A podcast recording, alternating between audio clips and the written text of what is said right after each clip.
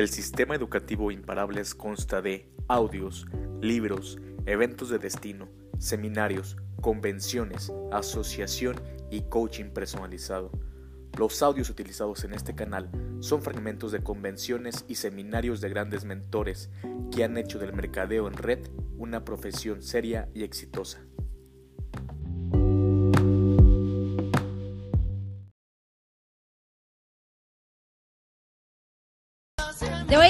Este, yo nací en México en una familia de nueve, nueve hermanos, imagínate, muy numerosa. Ah, mi papá se fue a Estados Unidos, iba cada dos años a México solamente para embarazar a mi mamá y volverse a regresar a Estados Unidos. Y así, ¿verdad? Todos crecimos básicamente, nuestro papá ausente, pero sabíamos que estaba en el norte. A mi mamá agarró el ánimo y dijo, nos vamos con su papá. Y gracias a Dios que nos llevó al país de las oportunidades. Y yo sé que Estados Unidos es el país de las oportunidades porque precisamente por ese eco que escuchamos de la oportunidad nos vamos para allá.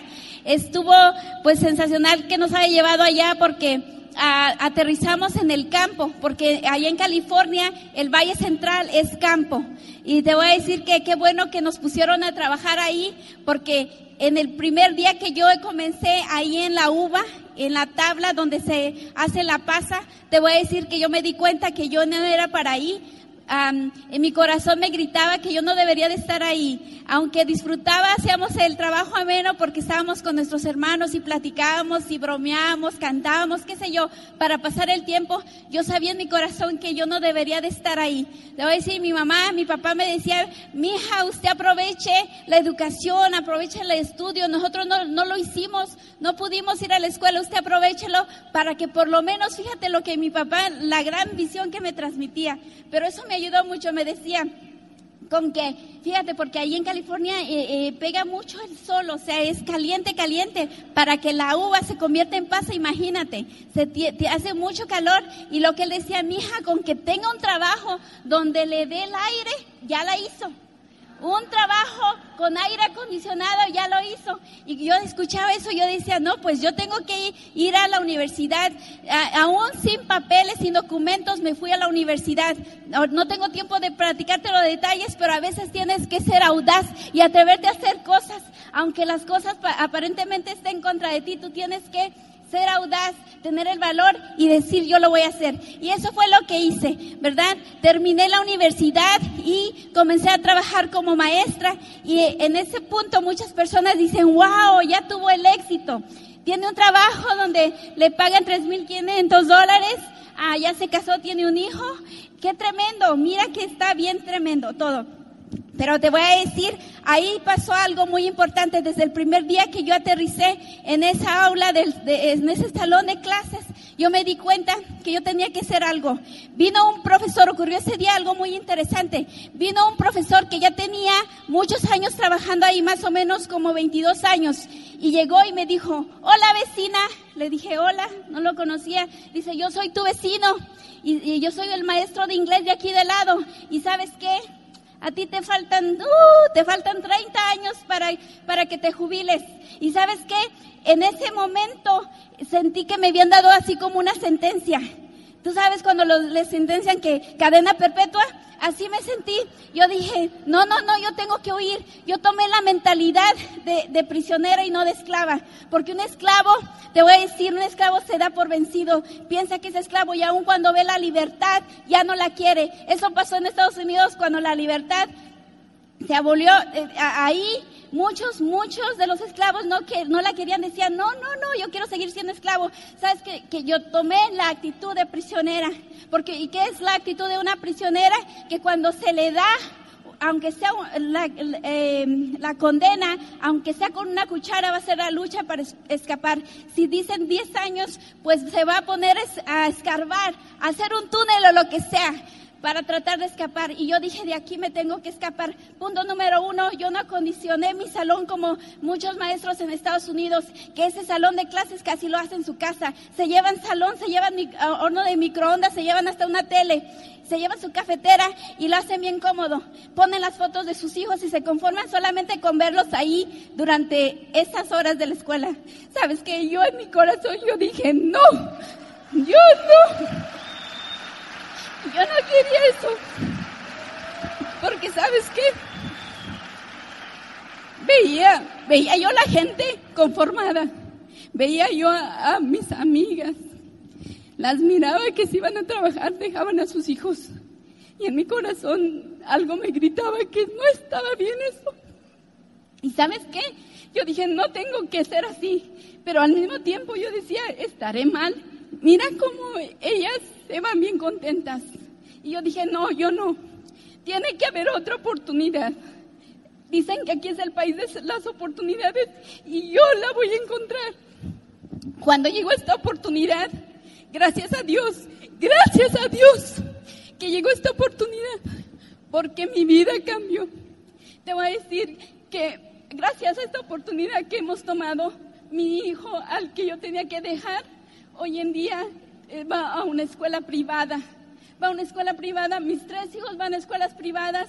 He podido, a través de esta oportunidad, darle un carro a mi papá y a mi mamá y una casa, lo cual si yo hubiera permanecido como maestra jamás hubiera podido hacer eso, jamás. Hemos podido, hemos podido ayudar a muchas personas, muchas personas, no solamente a través del negocio, sino trayéndolos al negocio, sino muchas veces cuando tienen necesidad. Hay muchas necesidades. ¿Sabías tú que hay personas que no tienen comida en su refrigerador? ¿Sabías tú que hay muchas personas que no tienen ropa? ¿Verdad? Pero a veces nos vamos a lo más lujoso y pensamos, oh, una casa, un yate, un avión. Pero ¿sabes qué? Hay mucha necesidad y tú lo sabes. Y no, no tienes que ir tan lejos. Tú ve a los barrios, a los barrios que están a tu alrededor. Ve y métete ahí y vive ahí un poco y mira qué es lo que hace falta. Que las personas ni ellas mismas saben que tienen necesidad y tú puedes con esta oportunidad ir a abrirle los ojos. Pero ¿sabes qué? Tienes que tener un corazón, un corazón que todavía late, porque puedes que estés aquí y puede que ya estés muerto. ¿Y sabes qué? Algo bien tremendo que una vez escuché que me impactó, que decía, ¿sabes qué? Es mejor morir por algo que de algo. Y yo dije, yo quiero morir por algo, no de algo. Imagínate, nadie quiere saber el que murió porque le dio hipo y ahí quedó. ¿Verdad? Pero alguien sí quiere escuchar del que murió porque quería traer a otros al mismo éxito, al mismo nivel de éxito que él tenía. Hay muchas necesidades, muchachos. Aquí en este país hay muchas necesidades, al igual que todo el mundo. Pero fíjate lo que tienes aquí en tu país. Podemos tomar la actitud de decir, ya nos vencimos. No, ¿sabes qué? Cuando está la necesidad es para que surjan los líderes y tú puedes ser ese líder. Y yo sé que muchas veces, porque a mí me ha pasado que cuando precisamente algo en tu conciencia y esa conciencia, yo me atrevo a decir que es Dios el que nos dice, haz algo, haz algo. Y eso ocurrió, recuerdo que leí esa historia de la Madre Teresa, que una vez miró a, una persona ahí herida, muy, muy enferma, casi con gusanos, y se fue a su casa, se la llevó y se fue a su casa y se puso a pensar, pero ¿por qué? ¿Por qué no hacen algo? ¿Por qué no hacen esto? ¿Por qué? ¿Por qué? ¿Por qué? ¿Sabes qué? Se le vino en su conciencia esa voz, que yo sé de dónde viene esa voz, que viene de Dios, que le dijo, es que yo ya hice algo, yo ya te hice a ti. Y muchas veces estamos así, que pensando a ver quién hace algo. ¿Sabes qué? No hacemos lo suficiente que esté en nuestras manos hacer, porque hay mucha necesidad. Mientras haya una necesidad, olvídate de los sueños si quieres. Las necesidades son las que te hacen que te muevas. A veces los sueños grandiosos que pensamos de que, oh, yo quiero una casa, o, o fíjate en tu sueño, fíjate en el sueño que tú dices que tú tienes y que de veras lo quieres. Si no te está moviendo, no es un sueño real ni genuino. Pero si te fijas en las necesidades, a lo mejor eso sí te pueden mover porque las necesidades están ahí con un propósito. Yo te voy a decir, asegúrate que tú, más que nada, abres tu corazón. Ahorita que va a pasar Juan, yo sé que él tiene algo bien tremendo que compartirte. Yo lo admiro mucho, lo quiero mucho, lo admiro mucho porque desde que él miró esta oportunidad y que, y que que nos podía dar eso que yo quería, que era dejar de trabajar para pasar tiempo con mi hijo. Él nos hizo el sordo, ni el flojo, ni nada. Es más, adquirió una visión tremenda. Y, y, y ¿sabes qué? ha podido llevar a muchos líderes a la libertad, a esa la libertad de la que hablamos en este negocio, de que en algún punto tú puedas comer de este negocio. Y te voy a decir, comer muy bien. Porque como a veces me dice Juan, nos tenemos que ir al gimnasio porque estamos mostrando que estamos comiendo muy bien. ¿Verdad?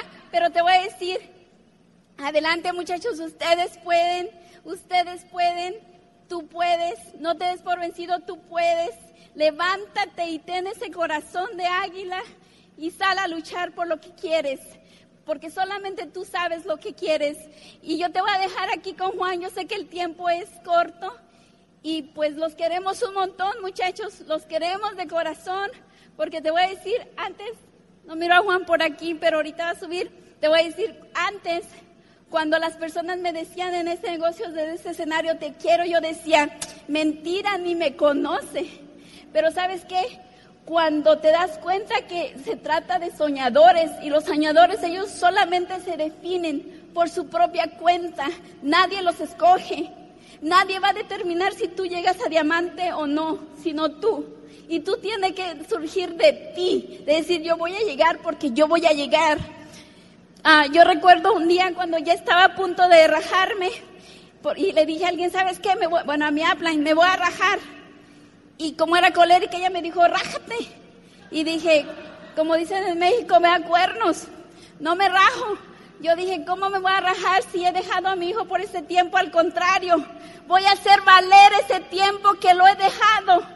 Y te voy a decir, ahorita te voy a dejar aquí con Juan porque el tiempo se me ha terminado, pero muchachos, sinceramente, los queremos un montón y deseamos que logres esos sueños que hay en tu corazón, porque sabemos que ustedes pueden, sabemos que tú puedes. A mí no me crió mi madre, a mí me crió mi abuela. Mi abuela tuvo siete hijos, seis mujeres, un solo varón. Mi madre fracasa en su primera relación. La hermana que le sigue fracasa también en su primera relación. Al año mi madre se involucra en otra segunda relación y vuelve a fracasar y su hermana vuelve a fracasar también. So, mi madre le dice a su hermana, si vamos a tener hijos de diferentes hombres, vámonos de aquí, vámonos para Estados Unidos. Yo soy mexicano, de Colima. Entonces mi madre y su hermana emigran a Estados Unidos en 1972, cada una dejando a dos nietos. A mí de dos años y pico, un primo de un año, seis meses, a una hermanita de casi un año de nacida y un primo de casi tres meses de nacido. De esos cuatro nietos, ¿cuántos crees tú que conocen a su padre? Uno. Yo. No porque mi padre me reconociera como hijo, sino porque la gente del pueblo se encargaba de decirme quién era mi papá. Entonces, ¿qué sucede? Mi abuela está casada con el abuelo y el abuelo es alcohólico. Vivíamos en una casa de palapa. No sé si tú conozcas la palapa, la hoja de la palma, la que da cocos. Una casita de dos aguas. El piso era de tierra. Nosotros no teníamos luz, nosotros no teníamos camas, no teníamos estufa, nosotros teníamos lo que le llamamos un pretil, un fogón, no sé cómo le llaman aquí, tres piedras y una lámina y leña para coser.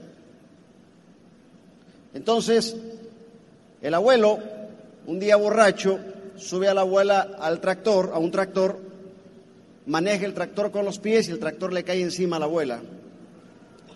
Entonces la abuela, como no había una cama, teníamos dos catres y petates. Entonces la, la, abuela se recuperó en un catre y ya cuando se levantó ya estaba jorobadita. Y al abuelo no le interesó la abuela ya. El abuelo fallece de alcoholismo. El abuelo lo encontramos en la calle, tirado, borracho. Lo traíamos, lo metíamos a la casa, al día siguiente se desaparecía y fallece. Entonces, ¿qué sucede?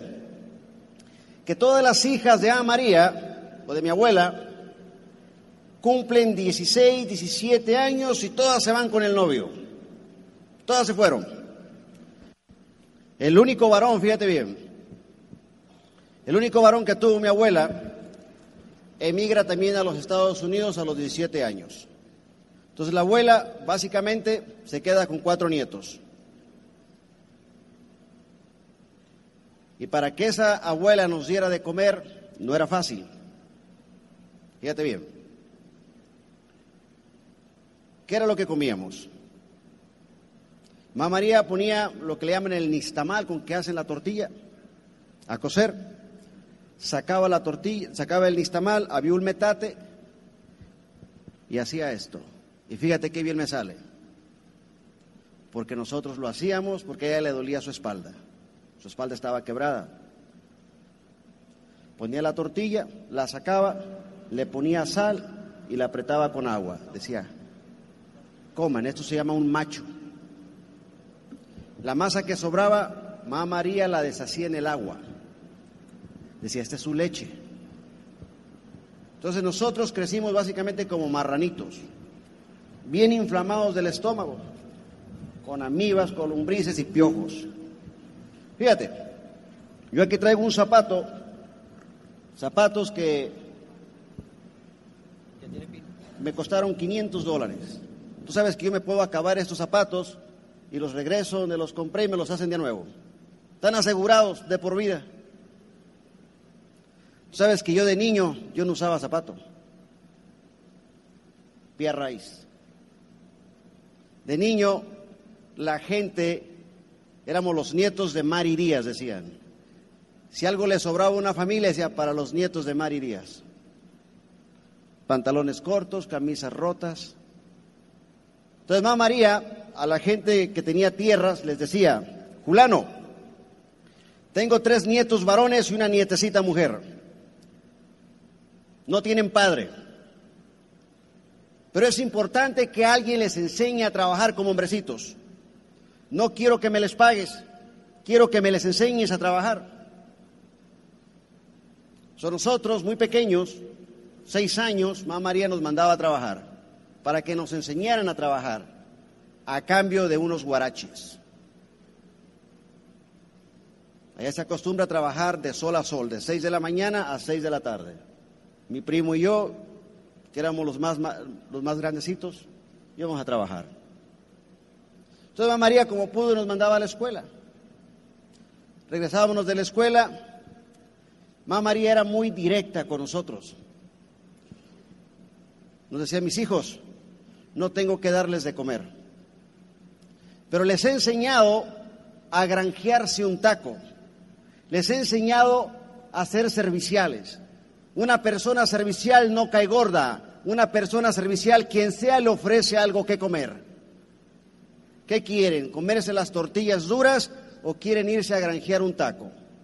Mamá María, nos vamos a ir a granjear un taco. Muy bien. Nunca lleguen preguntando qué hacer, lleguen haciéndolo. Si les dan un peso, lo agarran. Si le dan un taco, si les dan un taco, se lo comen, pero jamás se acerquen a la mesa. Es mejor que te inviten a que te corran. Sí, a María. Kiko con don Pedro, el dueño del taller. Sarita con doña Nati, la petrolera. Y Juanito con tu madrina Belia. Yo llegaba con la madrina Belia, le barría el patio, le barría la banqueta y me sentaba enfrente de la banqueta. Mi madrina se asomaba por la ventana y decía, Juanito, ¿no te has ido, mi hijo? Yo a mi madrina no la miraba a los ojos. Yo a mi madrina le miraba a los pies. No. Yo tenía hambre. Mi madrina se metía dentro de la cocina, agarraba una tortilla, le ponía frijol y le ponía queso. Come, mi hijo, antes de que venga tu padrino. El padrino llegaba en una camioneta y siempre tenía dos comentarios que hacer. Oh, aquí está el santo pediche. Oh, aquí está el llorón. Mi madrina le decía, mi hijo no es ningún santo pediche. Ella barrió el patio, me daba el taco, me iba con otra madrina. Una madrina que tenía seis hijos varones, mi madrina María. Esa madrina decía, mi hijo, donde comen seis, comen siete. Yo no sé si tú has conocido esa pobreza, donde tú vas a las casas a ver si te ofrecen algo de comer. ¿Ves? Es muy difícil cuando no tienes padre y madre que te críen, porque cualquier hombre puede ser tu padre, cualquier individuo te puede gritar, te puede humillar. Fíjate, yo regresaba de irme a granjear un taco, llegaba con María.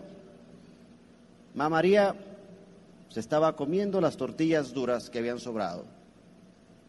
Y siempre nos preguntaba, ¿sí comieron?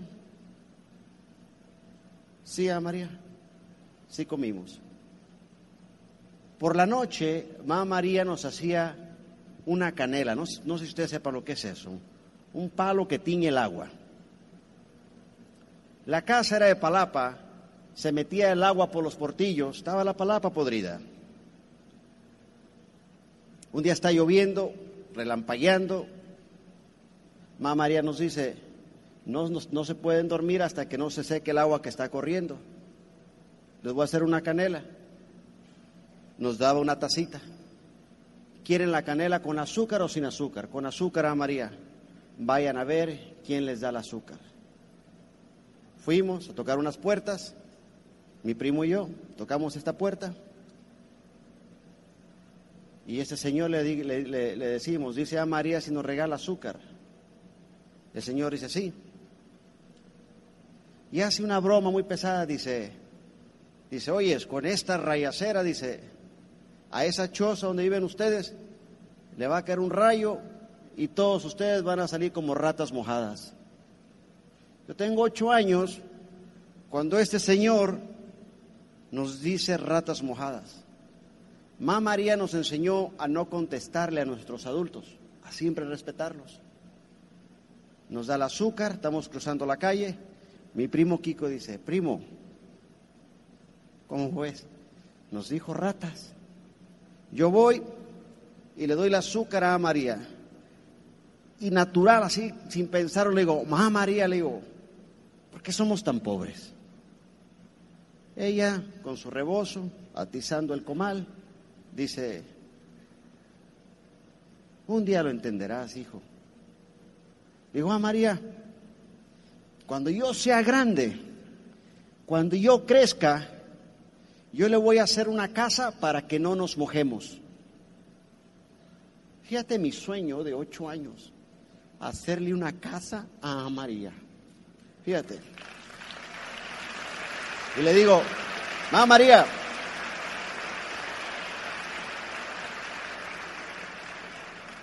digo, a María, le digo, digo, ¿quién es mi mamá? Fíjate lo que me dice. Mi hijo dice, tu mamá se fue cuando tú tenías dos años y pico. Le digo, ¿y cómo se llama? Se llama Elvia.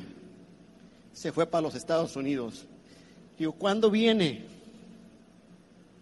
Un día, hijo, dice, un día va a venir por ti.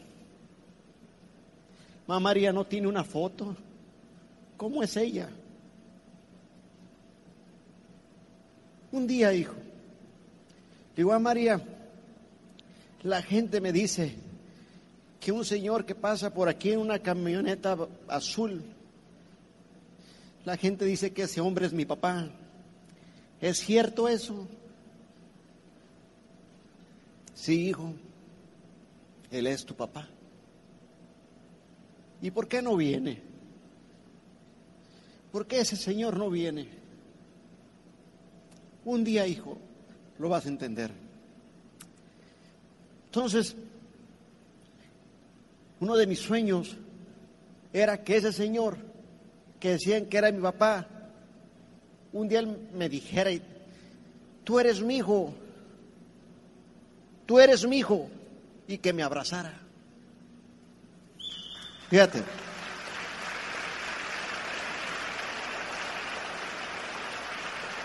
Fíjate.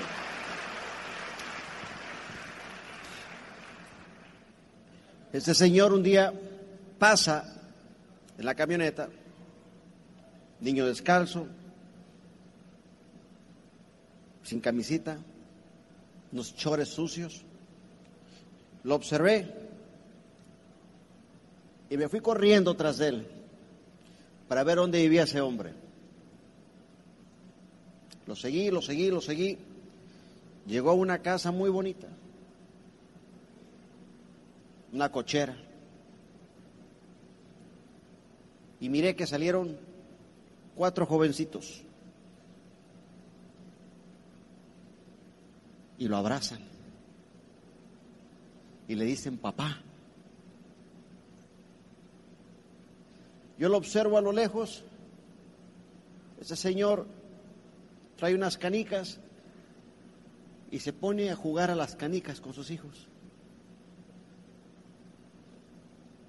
Yo estoy observando y me pregunto, ¿por qué no? ¿Por qué no juega conmigo ese señor? O por lo menos, ¿por qué no va a visitarme ese señor? Ignorado, yo no existía para ese señor. Ese señor, para que tengas una idea, ese señor tiene varios hijos. Varios hijos. Con muchas mujeres. Hay hombres irresponsables. Mi sueño era, aparte de hacerle una casa a María, era que ese señor me reconociera como su hijo. Pero para que ese señor me reconociera como su hijo, yo tenía que ser alguien en la vida. Estoy seguro que él no iba a reconocer a alguien que fuera un cualquiera. Entonces, ¿qué sucede? Como sea, creciendo, Mamá María, como pudo, primaria, me voy a la secundaria. Un día regreso a la secundaria, me meto por un portillo de la casa y miro a una señora de 32, 33 años de edad, 1985, morena, maquillada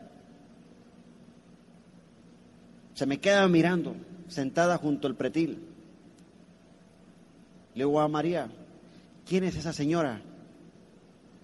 Me dice a María, es tu madre. Vino por ti. Y yo me la acerco a ella y le digo, ¿me va a llevar con usted? Sí, hijo.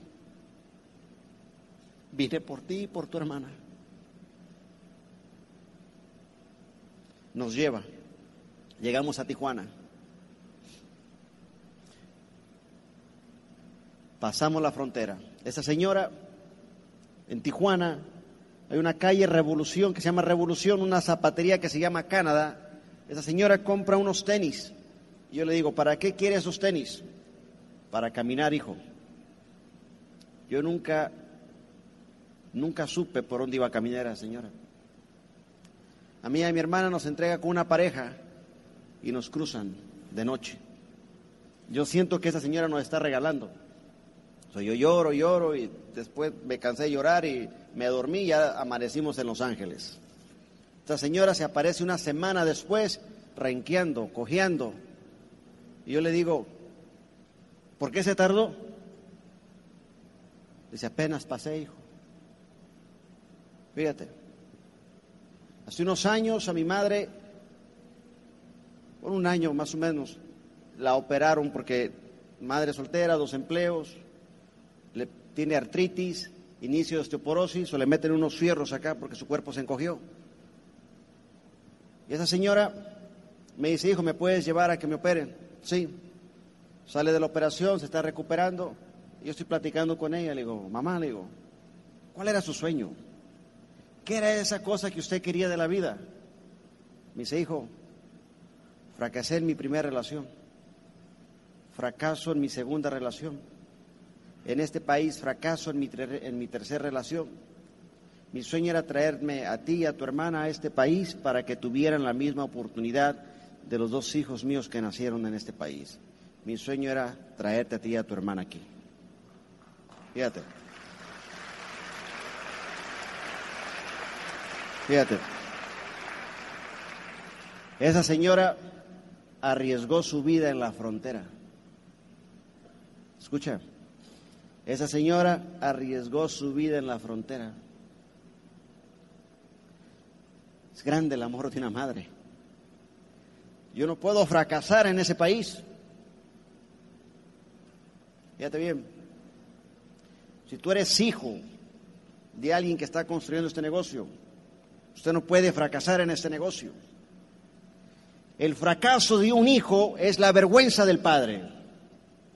El éxito de un hijo es el orgullo del padre. ¿Entiendes eso?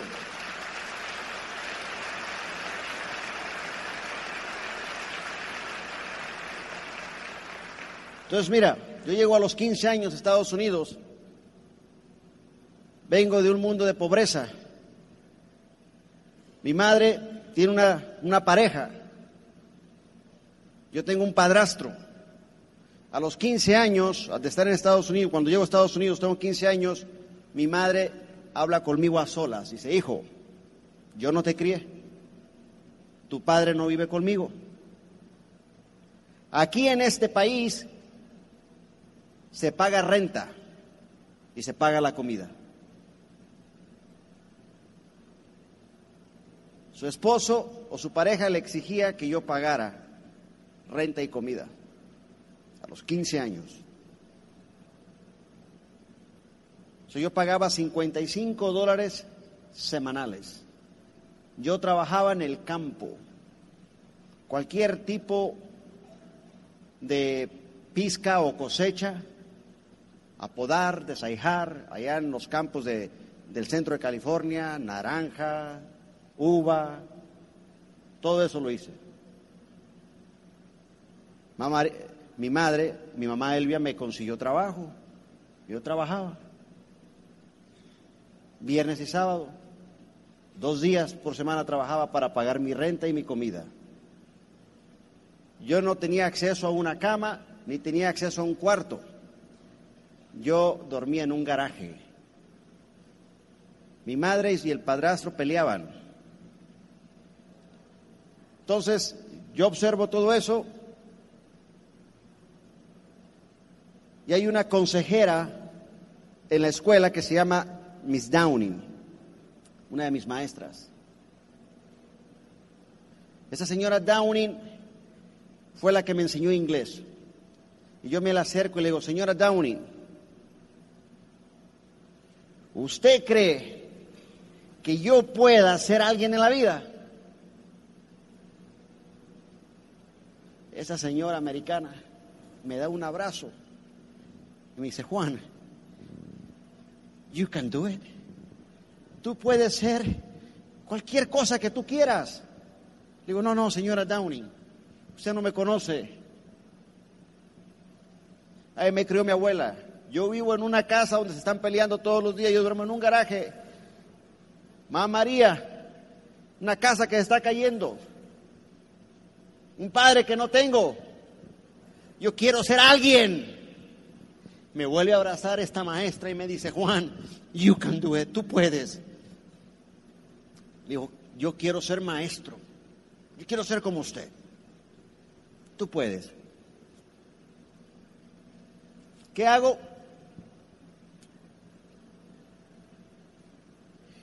Que me compro dos mochilas, una para traer mis libros, otra para traer un diccionario de inglés a español, y de español a inglés, otro diccionario de solamente español, otro diccionario solamente en inglés y otro diccionario de sinónimos y antónimos.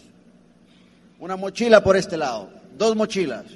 voy a la escuela, tengo que aprender inglés, todo es en inglés. Y las palabras cuando eres jovencito no te salen bien en inglés. Would, would, no sale.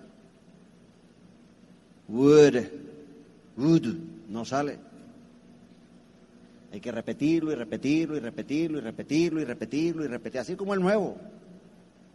Hay veces que tú te desesperas con el nuevo, que no aprende. Quizás esa persona nueva tiene bajo autoestima. Quizás esa persona nueva quiere que alguien crea en él o en ella. En mi caso yo, yo tenía hambre de que alguien creyera en mí. Y esta señora consejera creía en mí. ¿Qué sucedía entonces? Que como sea paso el grado 9, el grado 10, 11, 12, me graduó de la high school del bachillerato. Mi graduación es un viernes, regreso a la graduación, mi madre me dice, Juan, tengo que hablar contigo. Tú sabes que tu padre no vive conmigo. Yo tengo dos hijos que tienen su padre y tengo que tratar de conservar este matrimonio para que estos dos hijos tengan su padre. El señor Julano pide que te vayas. Digo, sí, yo la entiendo. La quiero. Tengo 18 años. Le llamo a un amigo y le digo, tengo que irme de aquí. Consigo un lugar donde viven como 15 hombres que trabajan en el campo. Vivo allí con ellos, pagando mi renta, es verano y a trabajar en el campo. Un sábado se asoma la señora Downing, Juan, ¿ya te graduaste para irte a la universidad? Perdón, ¿ya te registraste? Digo, señora Downey, yo no puedo ir. Tengo que trabajar, ganar dinero para hacerle una casa a María. Mi madre me corrió. Dice, ya me di cuenta, Juan. Ya me di cuenta. Y esa señora se me queda mirando los ojos y me dice, you listen to me, Juan. Escúchame. Tú vas a ir a la universidad. Señora Downey, en mi familia nadie ha ido, yo ni sé lo que es esa cosa. Y se me pone firme, Juan, el lunes paso por ti. Entonces esta señora, el lunes temprano, 8 de la mañana, está tocando a la puerta de ese departamento en su carrito. Súbete. Me lleva a la universidad. Me registra.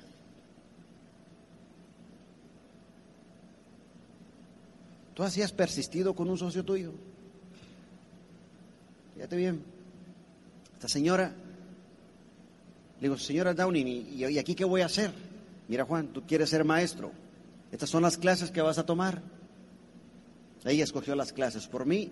Digo, ¿y a, ¿y a, qué salón voy? Vas a ir a diferentes salones, como a un niño, me lleva a diferentes salones. Mira, aquí, aquí, aquí, aquí. Ok. Tú no sabes lo que yo hacía para yo terminar esa universidad.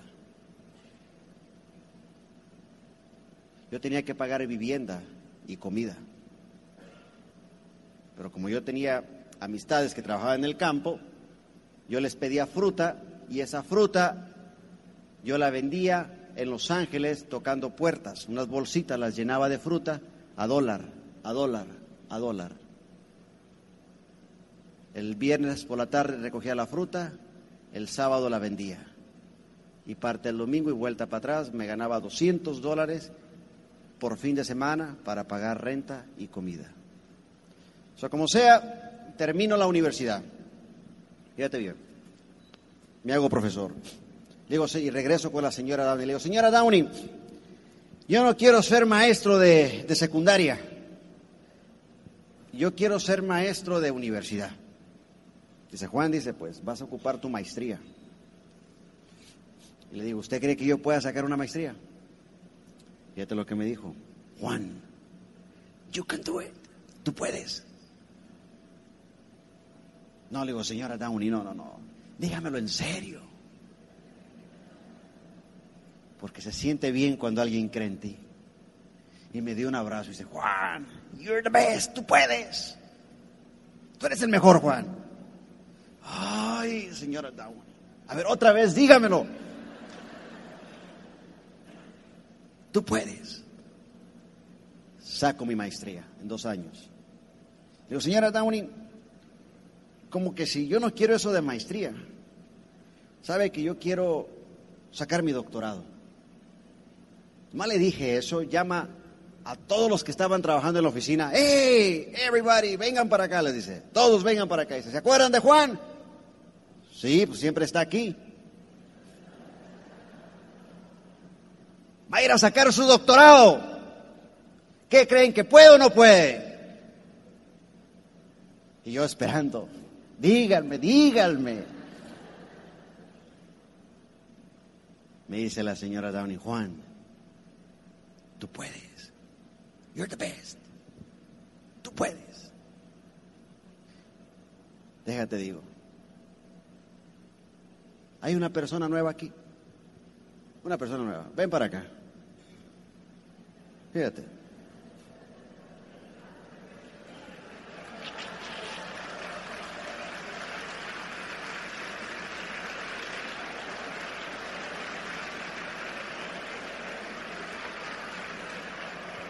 Es la misma. Bueno, fíjate, aprende algo. Hay dos tipos de personas que te rodean. La que cree en ti y la que no cree en ti. ¿Cómo te llamas? Luis, Luisana, pon tu mano así. Mira, Luisana. Tú puedes tener éxito en este negocio. Tú puedes. Conocemos personas que se han esforzado, han luchado y lo han logrado. Tú puedes. Mira, tú puedes. Mira. Mira, tú puedes. Lo sé. Tú puedes. Hay gente que hace lo opuesto. Luisana. Conozco una persona que se metió en ese negocio y se rajó. Conozco otra persona que se metió en ese negocio y la ponían a vender y se rajó. Luisana, tengo una tía que se metió en ese negocio y casi la desvelaban de un lugar a otro y nunca logró nada. Mira, mejor consíguete un trabajito y trabaja en cualquier restaurancito. ¿Hace la gente eso? Déjate una cosa. La gente, la gente no pierde nada con hacerle sentir a alguien que puede. Tú no pierdes nada con decirle a alguien, tú puedes, échale ganas, eres el mejor. No pierdes nada. Sin embargo, cuando la gente, en vez de depositar en alguien, hace lo opuesto, hace mucho daño. Cuando tú depositas en alguien, no pierdes nada. Sin embargo, cuando haces lo opuesto, haces mucho daño. Tú no pierdes nada con decirle a alguien tú puedes. Fíjate bien. De la abundancia del corazón habla la boca. No hace daño lo que entra a tu boca, pero si hace daño lo que sale de tu boca. Eso si de tu boca no salen cosas positivas, si de tu boca salen chismes, eso no es depositar. Ten cuidado con el chisme porque es un cáncer de la humanidad ten cuidado. Cualquier persona que te rodea tienes que mantenerte depositando, depositando. Tú puedes, tú puedes. No, es que mm, a mí no te me acerques y me vas a dar excusa para llegar a diamante. No hay excusa. Yo sé lo que es andar en las trincheras. Lista, contacto, plan y seguimiento. Y creer en alguien, creer en alguien. siempre estar creyendo en alguien. El día que tú dejes de creer en alguien, le estás haciendo un daño. Ahí te puedes bajar. Gracias, mija. ¿Ok? Fíjate bien. ¿Qué sucede? ¿Qué sucede? Que me voy a sacar el doctorado, me caso con mi esposa, empiezo a dar clases en la Universidad de Fresno, Universidad de Utah en Salt Lake City, y de repente alguien nos muestra este tipo de negocio. Hicimos el negocio, nos auspiciamos noviembre del 98. En diciembre del 99, 23 de diciembre del 99, bueno, en diciembre llegamos a 25%, lo que vale aquí, lo que equivale aquí a un 21%. Llegamos a ese nivel, al año de que nos auspiciamos, suena el teléfono del departamento, una llamada por cobrar de mamá María. Mi Juanito, la casa, el techo, mi hijo, se ha caído. La gente aquí del pueblo se está cooperando para hacerme una casita de cartón. Te hablo por si quieres cooperar con unos 50 dólares. Cuando yo me caso con mi esposa, yo le dije a ella, vamos a vivir de un solo salario, el otro lo vamos a ahorrar para una casa. Mi esposa creía que era una casa para ella.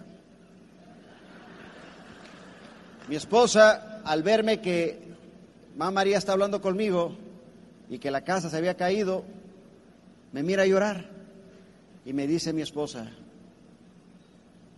¿qué tienes? Le dije, te he mentido. Yo te dije a ti que mi padre era un funcionario del gobierno, que yo traía un linaje académico, esto y aquello, y le dije, no, Alicia, ahí me crió una señora que se llama María Díaz. Le dije, mi sueño es hacerle una casa a ella. Mi esposa me entiende y me voy a hacerle una casa a María. Llego, no hay techo, estoy con María. Digo, María, ¿usted quiere una casa? Y dice, mira, hijo, cría siete hijos, se largaron todos para Estados Unidos, cría cuatro nietos, también se fueron para Estados Unidos, estoy sola. Gracias que me viniste a visitar. Pero si vas a construir una casa, tienes que entender que vas a construir en terreno ajeno y no me, y no me prometas algo que no puedas cumplir. Si vas a construir, construye, pero te me callas la boca. Yo entiendo el dolor de ella, porque cantidad de veces sus hijos le habían prometido.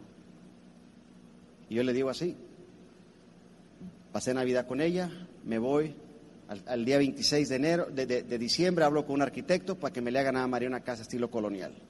Me le hacen la casa a María. Seis meses después me entregan la propiedad. Digo a María, esta es su casa. Dos pisos, cuatro recámaras, dos salas, tres baños.